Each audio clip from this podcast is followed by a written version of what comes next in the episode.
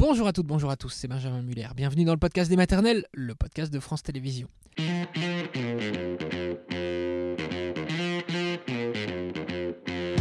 Le podcast des maternelles et aujourd'hui un épisode intitulé J'attendais une fille, surprise, j'ai eu un garçon. Ça aurait pu s'appeler autrement, j'attendais un garçon et surprise, j'ai eu une fille. Alors, comment vit-on l'arrivée d'une petite fille si on s'était préparé pendant plusieurs mois à l'arrivée d'un garçon? Ah ah, bonne question, non? On va en parler avec Sandra, qui est la maman de Nathan, d'Ethan et de Nolan. Et juste après, nous serons avec le professeur Buana, qui est gynéco-échographiste, pour nous expliquer que oui, ces petites erreurs, eh ben, ça peut arriver.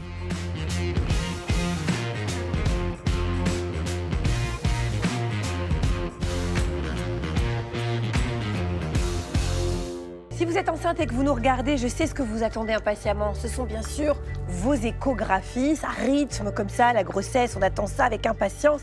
Et puis on se dit, ah là là, ça y est, deuxième trimestre, je vais enfin découvrir le sexe de mon enfant à venir.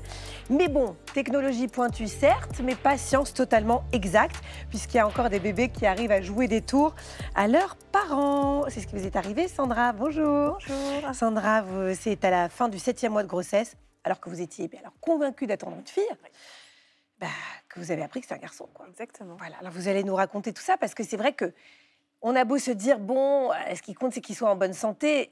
Quand on a investi euh, le sexe de son bébé, etc., c'est c'est quand même une grosse déception, qu'on le veuille ou non, même si on s'en veut de ressentir ça. Euh, vous aviez un souhait particulier pour votre première grossesse, fille ou Non, garçon ou pas? Peu importe. Peu importe. euh, ce qui comptait, c'était avoir un enfant de bonne santé. euh, J'en voulais plusieurs, donc de toute façon. euh, Voilà, à cette Voilà. première grossesse, quand est-ce qu'on vous a annoncé le, le sexe, justement? Très tôt, avant le- la- la- l'échographie pour la, la clarté nucale, en fait, Mhm. le gynécologue, il a regardé, il me disait, voilà, pourcentage de chance, c'est certainement un garçon, et puis on verra la prochaine fois. La prochaine fois, il me dit, on me dit rien, et puis il a confirmé que c'était un garçon, donc c'était Donc, à, à 12 semaines, hein, oui, très tôt, déjà. on l'a très vite su, oui. Alors, vous devenez euh, les parents d'un petit Nathan, et ça. puis quatre ans plus tard, deuxième grossesse. Là, vous ça. espérez une fille. Oui. C'est un garçon. Ethan arrive dans la famille. Oui. Et puis, troisième grossesse. Euh, comment ça se passe cette fois-ci? Parce que euh, là, vous vous dites, bon, j'ai eu deux garçons, j'espère que je vais avoir ma petite fille. Est-ce que vous avez eu un pronostic dès le premier trimestre? Alors euh, non, c'est vrai qu'on ouais, on voulait vraiment un- une fille, bon, voilà, mais euh, on n'a a, on pas réussi à savoir parce que euh, bébé euh, jouait à cache-cache. Donc nous n'arrivions pas, à- quoi, le gynécologue n'a pas réussi à voir ce que c'était. Donc euh, ensuite, nous sommes partis voir un autre gynécologue pour la clarté nucale parce que le mien était en vacances. Mhm. Et euh, il était très très en retard dans son- au niveau du rendez-vous. Nous sommes passés à 23 heures, donc il avait un peu autre chose à faire que regarder le sexe. Il s'est concentré sur la clarté nucale, ce qui était le plus important. Et puis du coup, bah, on a dû attendre encore l'autre échographie. Avec Et ce qu'il faut dire, c'est que toute la famille voulait une fille, quoi. Même Oui. les frères. Oui, oui, bah oui. euh, Le grand, il disait, ah non, garçon, c'est un petit frère, c'est embêtant, les petits frères, je veux une petite sœur. Et puis, euh, bon, le, le- le petit, lui, bon, c'était plus à avoir un, quoi, un copain, une copine, devenir grand frère. Il avait pas, après, il faisait comme son grand frère, mais euh, lui, c'était peu importe. Mais Mm. le grand, oui, un petit frère, c'est embêtant. Bah oui, c'est ça. Ça, ça- En plus, elle va bien prendre ma place et tout, ça va pas du tout. Fin du deuxième trimestre, donc vu que la première, on voit pas grand-chose, c'est euh, c'est l'écho donc morphologique, c'est celle donc où on annonce normalement le sexe du bébé. Que vous annonce le gynéco cette Il fois nous dit que c'est une fille. Et donc, euh, voilà, euh, tout content. On lui demande, c'est vrai, vous êtes sûr Oui, euh, je suis sûre, pas de problème. Alors, on était vraiment content. En plus, j'ai été très, très malade pour cette grossesse. Donc, en plus, grossesse complètement différente. Allez, c'est une fille, go, euh, c'est bon. Euh, En plus, euh, on était- on- j'ai vraiment confiance dans ce gynécologue parce que pour mon deuxième, il y avait des petits problèmes au niveau des reins. Et il l'a vu au niveau de l'échographie. Donc, j'ai une confiance complètement aveugle. Voilà, quelque chose de très très précis, vous l'avez vu, donc Exactement. le sexe, là, oui, bah oui, il y je ne pose de- même pas de questions. C'est ça. Comment vous l'avez annoncé à tout le, toute la famille alors En fait, euh, on a mis des, des petits confettis dans un ballon. euh, on en fait ça juste tous les quatre. Et puis, euh, donc, on a, j'ai éclaté le ballon au-dessus des garçons. Et puis, ça a plu des confettis roses partout. Donc, c'était ça. Vous vous êtes projetée à fond, Sandra, en fait, à partir du moment où vous avez dit que c'était une fille. Après deux garçons, euh, Ah oui. qui ne se ne ferait pas Là, aucun vêtement mixte. hein, On était à fond. hein, euh, Du rose et Allez, paillettes, on y des va sur les vêtements genrés, les jouets Ah genrés, ouais. la chambre genrée. Alors, la chance, c'est qu'on était en, en travaux, qu'on a eu un peu de retard. Donc, on on n'avait pas encore fait la chambre. Mais c'est vrai que oui, à fond, euh, les, les petits vêtements, les petits nœuds pour les cheveux, euh, on, ouais, on y va à fond. Vous aviez préparé déjà sa première petite tenue? Oui, mais en fait, on a fait participer les garçons. Euh, donc, c'est eux qui ont choisi euh, le, le petit pyjama, euh, alors blanc rose avec des petits euh, pièces un peu liberty. Et ils ont choisi aussi le doudou. Ils ont été choisis à un, un doudou. euh, donc, un peu, voilà, les garçons toujours en train de se bagarrer. Un, il y en a un qui veut le petit chat, l'autre le petit lapin, le bas papa. Oh, bah, c'est pas grave, on y va, c'est la vie, c'est la fête. on prend les deux. J'imagine qu'en plus, on- vous avez parlé différemment à votre bébé en sachant que c'était une fille. bah, c'était oui, ma puce, princesse, machin. Voilà, c'est. On l'attendait, on la voulait. Alors, vous l'imaginiez, vous imaginez son visage et tout. C'est ça, bah oui, on se, on, on se projette, Mhm. forcément. Quelques jours avant Noël, euh, deux mois avant le terme, vous avez rendez-vous pour la dernière échographie. Et vous arrivez dans quel état d'esprit là? Euh, très bien, parce que bon, déjà c'est le troisième, donc on sait ce que c'est. Mm. Donc il n'y a pas, il y a pas, voilà, il y a moins de stress, il y a- il y a- bon, voilà, tout va bien, on, on y va avec mon mari, on est content. Mon mari, en rigolant, il dit oui, euh, il a intérêt à pas s'être trompé, le gynéco, euh, sinon je lui fais la tête au carré. Enfin, petite blague entre nous. enfin. Et euh, non, Mais quand, quand il vous dit ça, vous y croyez pas du tout de le gynéco. Ou- Non, quand Non, votre le- mari vous Ah dit euh, non, il n'a pas intérêt. Oui, voilà, c'est vraiment une blague, c'est entre quoi. nous, voilà, Ouais. c'est non, non, c'est entre nous, c'est bon, c'est une petite, petite blague quoi. Bon, et là, l'échographie commence alors? Oui, tout se passe très bien. Et euh, donc, il dit que tout va bien. Alors, on vérifie bien sûr le- les problèmes de- quoi, au niveau du rein, comme il y a eu des problèmes. Bébé, parfaite santé. Et puis, euh, gynéco- le gynéco commence à ranger ses, ses appareils. Et puis, en rigolant, je regarde mon mari. Puis, je fais Bon, alors, il n'y a rien qu'à pousser entre, entre temps Et en fait, là, mon gynéco, voilà, il change de couleur. Il devient vraiment, mais vraiment, il- Ah oui. je l'ai vu direct, il est devenu tout blanc. Et puis, il me dit euh, Pourquoi? Je vous avais dit que c'était quoi? Parce que c'est pas, c'est pas un très un rigolo, mon gynéco. il est bien, mais c'est pas rigolo. Et puis, je dis Bah, que c'était une fille. Ah bon? Je dis Bah, comment ça? Ah bon? Fait, Et Je dis Oui, vous avez dit que c'était une fille et vous en étiez sûr. Alors, du coup, il va sur son ordinateur, il regarde, il me fait son écho- l'échographie de la dernière, et puis il fait Ah oui, là, c'est une fille. Je fais euh, D'accord, là, c'est une fille. Mais là, c'est quoi? Il faut, faut dire le mot, quoi. Donc, il regarde, il fait euh, plusieurs fois et tout. Il dit Bah, c'est un garçon. Mais c'est un garçon, c'est pas un, un mixte. Là, c'est vraiment un, un garçon. Je fais Vous faites une, c'est une blague. Il me fait Non, je rigole pas avec ça. Et là, du coup, OK. C'était pas. Bon, déception quand même. Ouais, c'est ça. Là, ça a Faut été un dire. peu. euh, bon, il n'était pas bien, le gynéco. Il m'a dit, il m'a dit que ça lui était arrivé qu'une seule fois dans sa carrière. C'était la deuxième fois C'était donc moi. la deuxième fois. C'est ça. Et puis plutôt en fin de carrière, je pense. hein. Mais Ah, les pauvres quand même, c'est dur. hein. Voilà.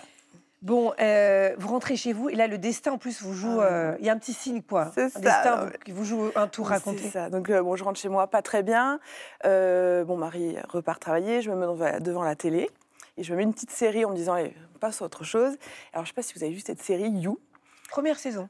Voilà, Bah, deuxième saison. Vous regarderez les premières minutes. C'est euh, donc l'acteur principal, quoi, le, le- l'acteur principal, qui est euh, en salle d'accouchement avec sa femme et qui est là. euh, quoi, elle est en train d'accoucher. Oui, ma fille, je te protégerai. Quoi, je sais plus ce qu'il raconte, tout un blabla. nanana. Et la sage-femme qui arrive. Félicitations, c'est un garçon. et là, il fait Oh non. Je fais Non, mais c'est une blague. Bon, alors ça, euh, c'est pour l'anecdote. C'est vrai C'est que ça. c'est léger, c'est rigolo. Mais au fond de vous, Sandra, comment est-ce que vous avez digéré cette annonce? Parce que ça a été une grosse déception ça. quand même. Au début, c'était vraiment compliqué. J'avoue que les, ne serait-ce que le premier jour, j'arrivais même plus à toucher mon ventre parce que C'est vrai. Je, mais en fait, j'ai l'impression que j'avais un nouveau bébé. C'était plus mon bébé. C'était je- quoi C'était plus je le quoi Je voulais pas celui-là. Je voulais, je voulais ma petite fille. Mm. Et en fait, euh, bon, euh, ça a toujours été un bébé très très calme. euh, Voilà, contrairement à ses frères qui sont voilà, mais très très calme. Et le soir, il arrêtait pas de donner des coups, des coups, des coups. Puis à un moment, j'ai posé la main sur le ventre. J'ai fait Hey, euh, doucement. Et en fait, je l'ai senti vraiment se lever contre la. Et je fais mais le pauvre, quoi, il y est pour rien. C'est Mm. lui depuis le début. euh, c'est pas sa faute. euh, euh, ma cocotte, bouge-toi les fesses, c'est pas grave, quoi. Il est en bonne santé, c'est ce qui compte. Oui, après, on comprend. Franchement, moi, je comprends très bien qu'on puisse être C'est déçu. hein. C'est en plus quand on a fantasmé, Bah, qu'on a imaginé, c'est qu'on a acheté les petits vêtements. Ouais. C'est pas rien quand non, même. non, c'est sûr, bah, on se projette avec un enfant. on vous change et- votre bébé fantasmé en C'est fait. ça, exactement. Euh, Est-ce que vous en avez parlé à votre euh, sage-femme? Oui, et en fait, c'est elle qui m'a vraiment bien accompagnée. Euh, En plus, j'ai eu la chance euh, avec euh, le format des, séances, c'était juste avec elle. On n'était que toutes les deux. Du coup, c'est vrai qu'on a fait beaucoup plus de séances, on a, travaillé dessus. Et en fait, elle m'a dit, il faut que je fasse le deuil de cette petite fille pour accueillir ce petit garçon. Et il ne faut pas cacher cette histoire parce que c'est son histoire. Et voilà, et c'est vrai que ce mot deuil, au début, je me c'est pas un deuil. Je- Mais en fait, si, ça a permis de bon, dire, allez, c'est fini, c'est pas une petite fille, c'est un petit garçon, et on va l'accueillir comme il se doit. Et alors, la première rencontre, comment elle s'est passée avec Nolan? Bah, Il est né le c'était- 22 février 2022. Oui. Et euh, bah, c'était bon, assez atypique parce que c'est euh, mon mari qui nous a accouchés. Il en a fait un accouchement à quatre mains. Ouais, c'était génial. La, la la sage-femme Mais où ça vraiment- là Donc à la maternité À la maternité, en fait, ils l'ont préparé, il a tout fait. C'était Mais c'était non. génial. Mais si, si, c'était vraiment génial. Bon, après, j'ai eu quelques complications. J'ai fait une hémorragie de la délivrance. Ah. Donc, du coup, ils ont, ils ont demandé à bébé, à papa de, de sortir pour s'occuper de moi, parce que moi, je suis partie. Mais, mais après, voilà, une fois que je l'ai eu, euh, voilà, j'étais contente. Après, une, une fois que je l'ai c'est c'est mon bébé. Après, je pense que c'est Oui, il y avait, Voilà, il y avait même c'est- plus de sujet en c'est fait. ça. Et puis, non, non. Non, non, puis pour rien au monde, euh, là, on vient me sonner, euh, toc toc, euh, on vous donne une fille. Non, non, bah, vous repartez. Et garde deux grands frères alors? On l'a, dit très vite à la, à la famille parce que moi, il fallait que je passe justement à autre chose et que je pouvais pas entendre Ah, la petite sœur, la petite sœur. Donc euh, voilà. Donc je leur ai dit qu'on était super contents, que ça allait être un copain qui allait arriver, pouvoir jouer au foot, voilà, du sport, machin, jouer à la PlayStation, quoi, à la Switch, machin. Voilà. Vous les avez achetés quoi Vous pouvez me le dire, Sandra Je sais, je le fais tous les jours aussi. Bon, et ben c'est formidable. Vous êtes avec vos, vos quatre mecs. C'est ça. C'est bien, franchement. Aujourd'hui, vous dites quoi? Vous regrettez? Non, alors j'aurais toujours un petit ah, j'aurais bien aimé avoir une fille, mais non, là, mes, mes petits hommes. Euh, Ce dire aussi, c'est que vous avez une relation avec votre maman très très forte. Oui, c'est vrai que j'aurais aimé voilà, avoir une fille pour retrouver euh, cette complicité, parce que je trouve qu'on a une complicité euh, petit. C'est vrai que les garçons, ils sont souvent proches de leur maman, mais ça dure qu'un temps. Et après, en tant que femme, on se retourne plus euh, quoi, ado, femme, plus vers sa mère.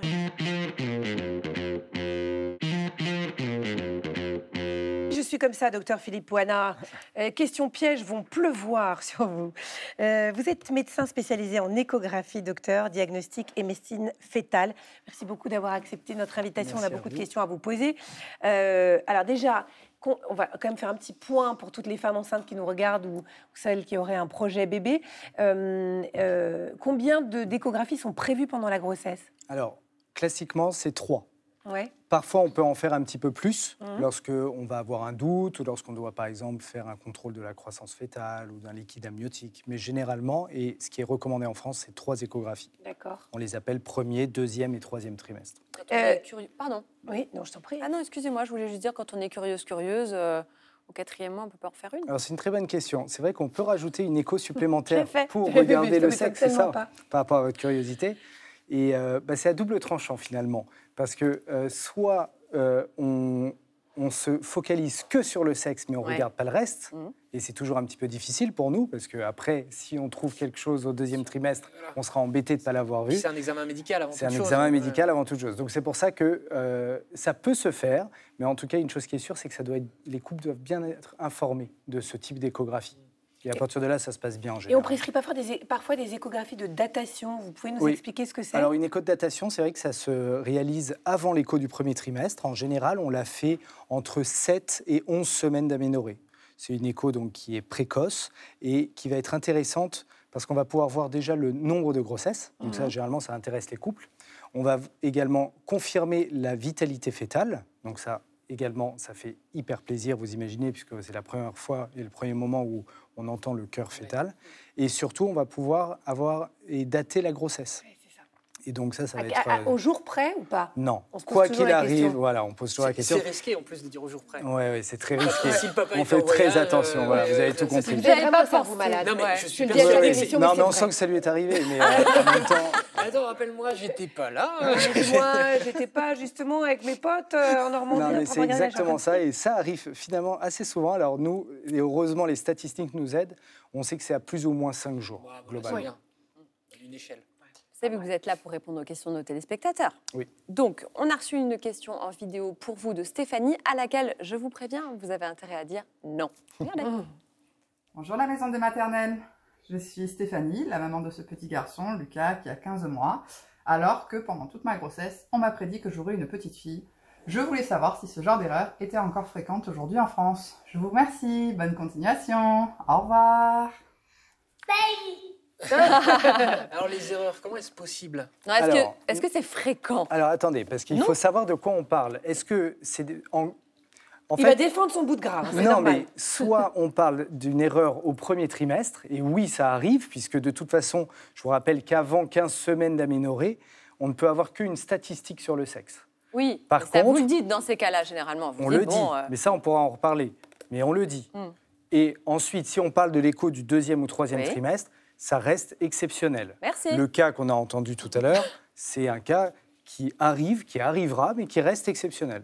Mais alors, euh, justement, sur euh, l'écho des 12 semaines, j'avais entendu parler d'un truc, on, on dit c'est le même sexe en fait, pour le, que ce soit une fille ou un garçon, mais il y en a un qui est comme ça et l'autre qui est comme Oui, ça. alors, euh, alors, Vous l'avez appelé Ça- comme ça en médecine Voilà. Non, non, mais Oui, mais moi, je la découvre, hein, voilà. vous savez, hein. Non, non, mais en fait, pour faire simple, euh, d'abord, c'est déjà déterminé le sexe. Oui. Et c'est vrai que, av- en fait, au cours du premier trimestre, on a un tubercule génital. Donc le truc, c'est le tubercule génital. Comme Benjamin. Probablement, je ne sais pas, j'ai pas vu. Mais- Sans doute.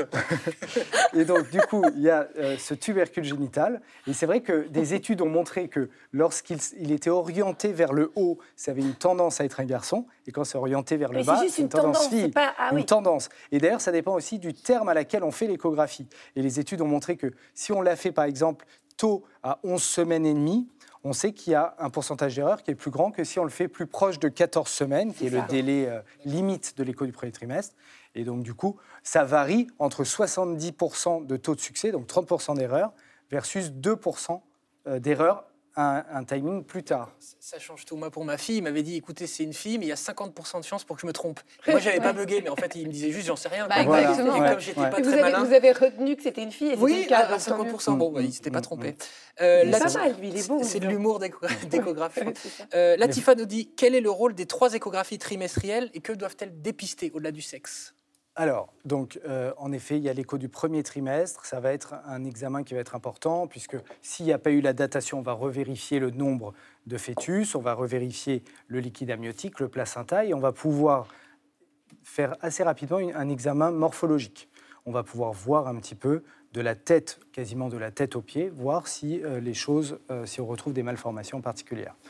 L'écho du deuxième trimestre, c'est quasiment la même chose, sauf que vous pouvez comprendre que euh, le bébé est plus gros, donc beaucoup plus visible, et on va pouvoir voir des analyses morphologiques beaucoup plus fines, comme euh, le visage, on va pouvoir regarder par exemple la lèvre supérieure, on va pouvoir être un peu plus en détail au niveau du cœur, toutes ces choses-là. Troisième trimestre, c'est quasiment pareil, sauf que là, pour le coup, il est beaucoup plus gros, donc moins visible. Il est un petit peu caché par sa position. C'est plus dur, non, pour vous, les C'est- l'écho du troisième trimestre? C'est oui, elle est souvent quand même un petit peu plus dure, mais euh, on s'attarde plus sur euh, des basiques. On va regarder sa La position, position, ça c'est capital, savoir s'il a la tête en bas ou euh, la tête en haut. On va vérifier la quantité de liquide amniotique, le placenta, les dopplers, vous savez, avec les vascularisations. En tout cas, voilà. On, voilà un peu au niveau des trois échos ce qu'on va regarder. Mais c'est vrai que la morphologie, vous avez raison, est un petit peu plus difficile euh, au troisième trimestre. Alors Clotilde, elle, elle vous dit en Belgique, le DPNI permet aussi de connaître le sexe du bébé. Pourquoi n'est-ce pas le cas en France? Donc déjà, est-ce qu'on peut rappeler ce que c'est que le DPNI C'est Ouais. la première écho? Non, Non, non, le c'est une prise de DPNI, sang. c'est une prise de sang. prise de sang. Ça s'appelle, c'est le dépistage prénatal non invasif. Non invasif parce qu'en fait, c'est une prise de sang. À la différence de l'amniosynthèse, on appelle ça un acte invasif parce qu'on va mettre une aiguille dans la cavité amniotique à travers l'utérus. Et donc ce DPNI, c'est vrai que c'est quelque chose qui est à la mode, qui a été généralisé en France en 2017 pour le diagnostic de la trisomie 21. Et c'est vrai qu'en France, c'est un des rares pays où on ne donne pas de résultats sur le sexe fœtal. Et ça a été une volonté euh, de euh, certaines sociétés savantes, la HAS, Autorité de Santé, il y a également l'Agence de biomédecine et également une société savante de euh, cytogénéticiens qui ont décidé de ne pas rendre le sexe parce que en- finalement, ils concluaient sur le fait que ça n'avait pas d'impact sur l'intérêt médical.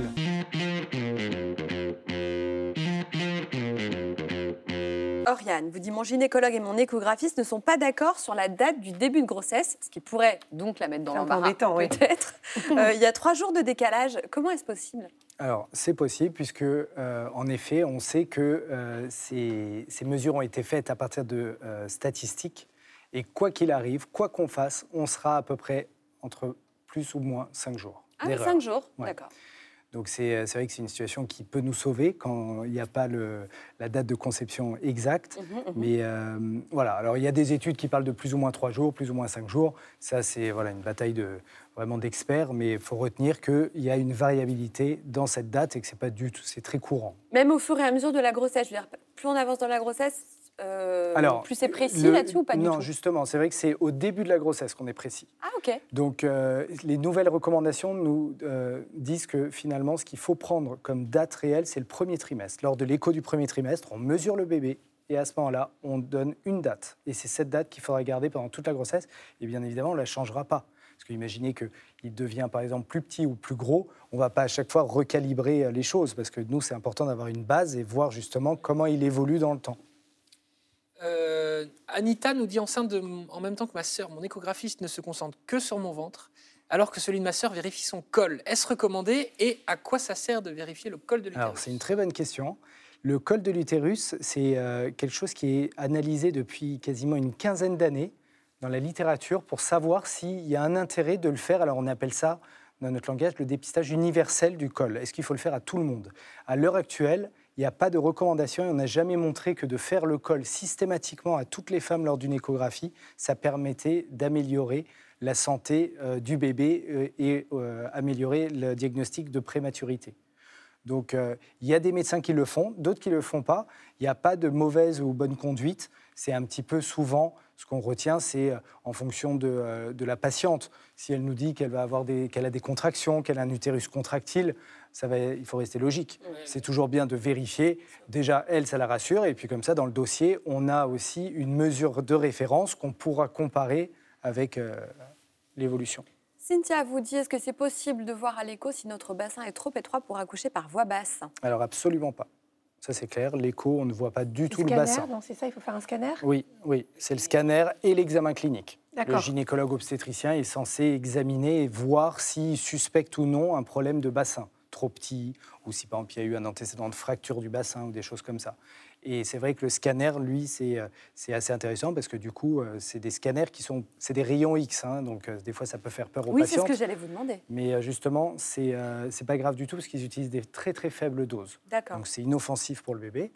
Et, euh, et donc du coup, ça va permettre d'avoir des mesures précises du bassin et voir si oui ou non euh, le bébé peut passer. Alors bien évidemment, là, quand je dis comme ça, ça a l'air simple, mais en réalité, c'est beaucoup plus complexe. hein. Il y a plein d'éléments à prendre en compte et euh, à vérifier avant de- d'accorder une voie basse ou césarienne.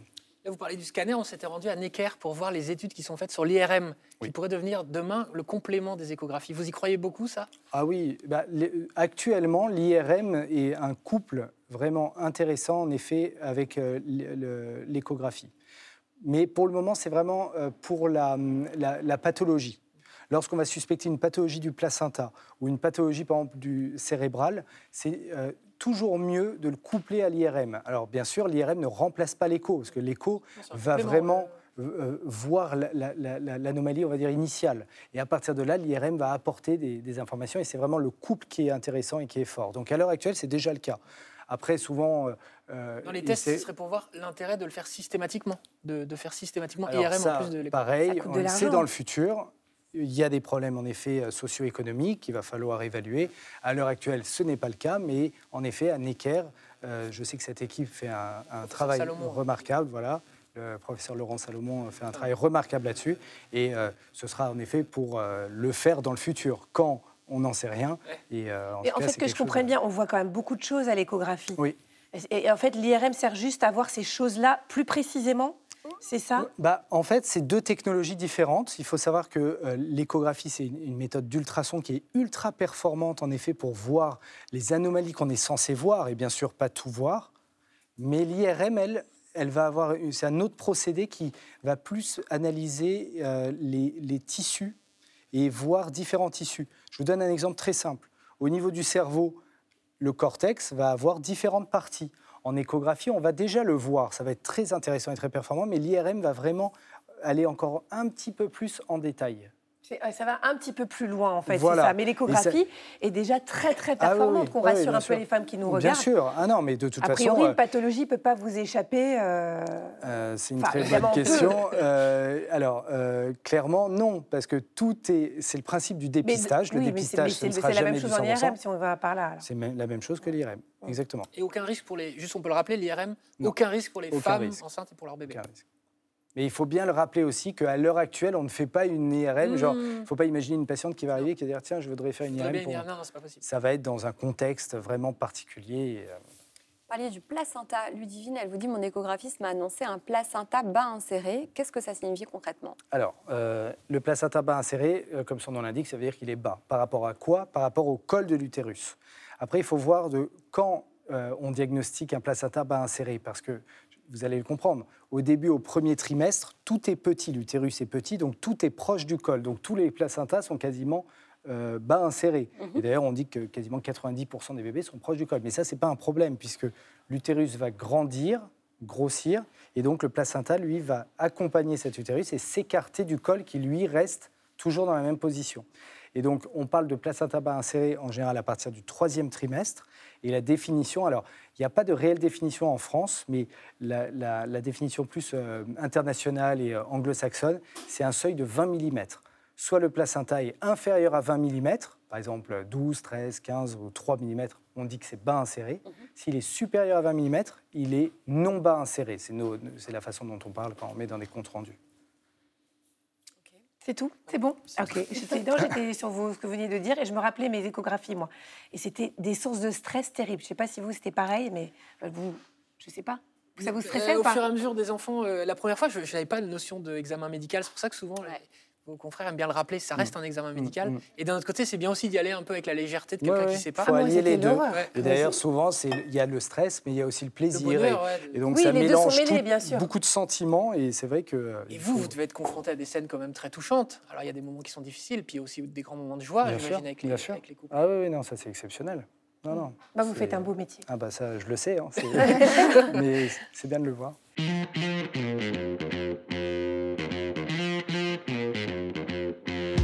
Merci professeur Boana et merci à Sandra d'être venue dans la maison des maternelles. C'était un plaisir cette émission. J'espère que ça vous a intéressé, cet épisode du podcast. On se retrouve quand vous le souhaitez sur les réseaux sociaux. Très bonne journée tout le monde. Au revoir.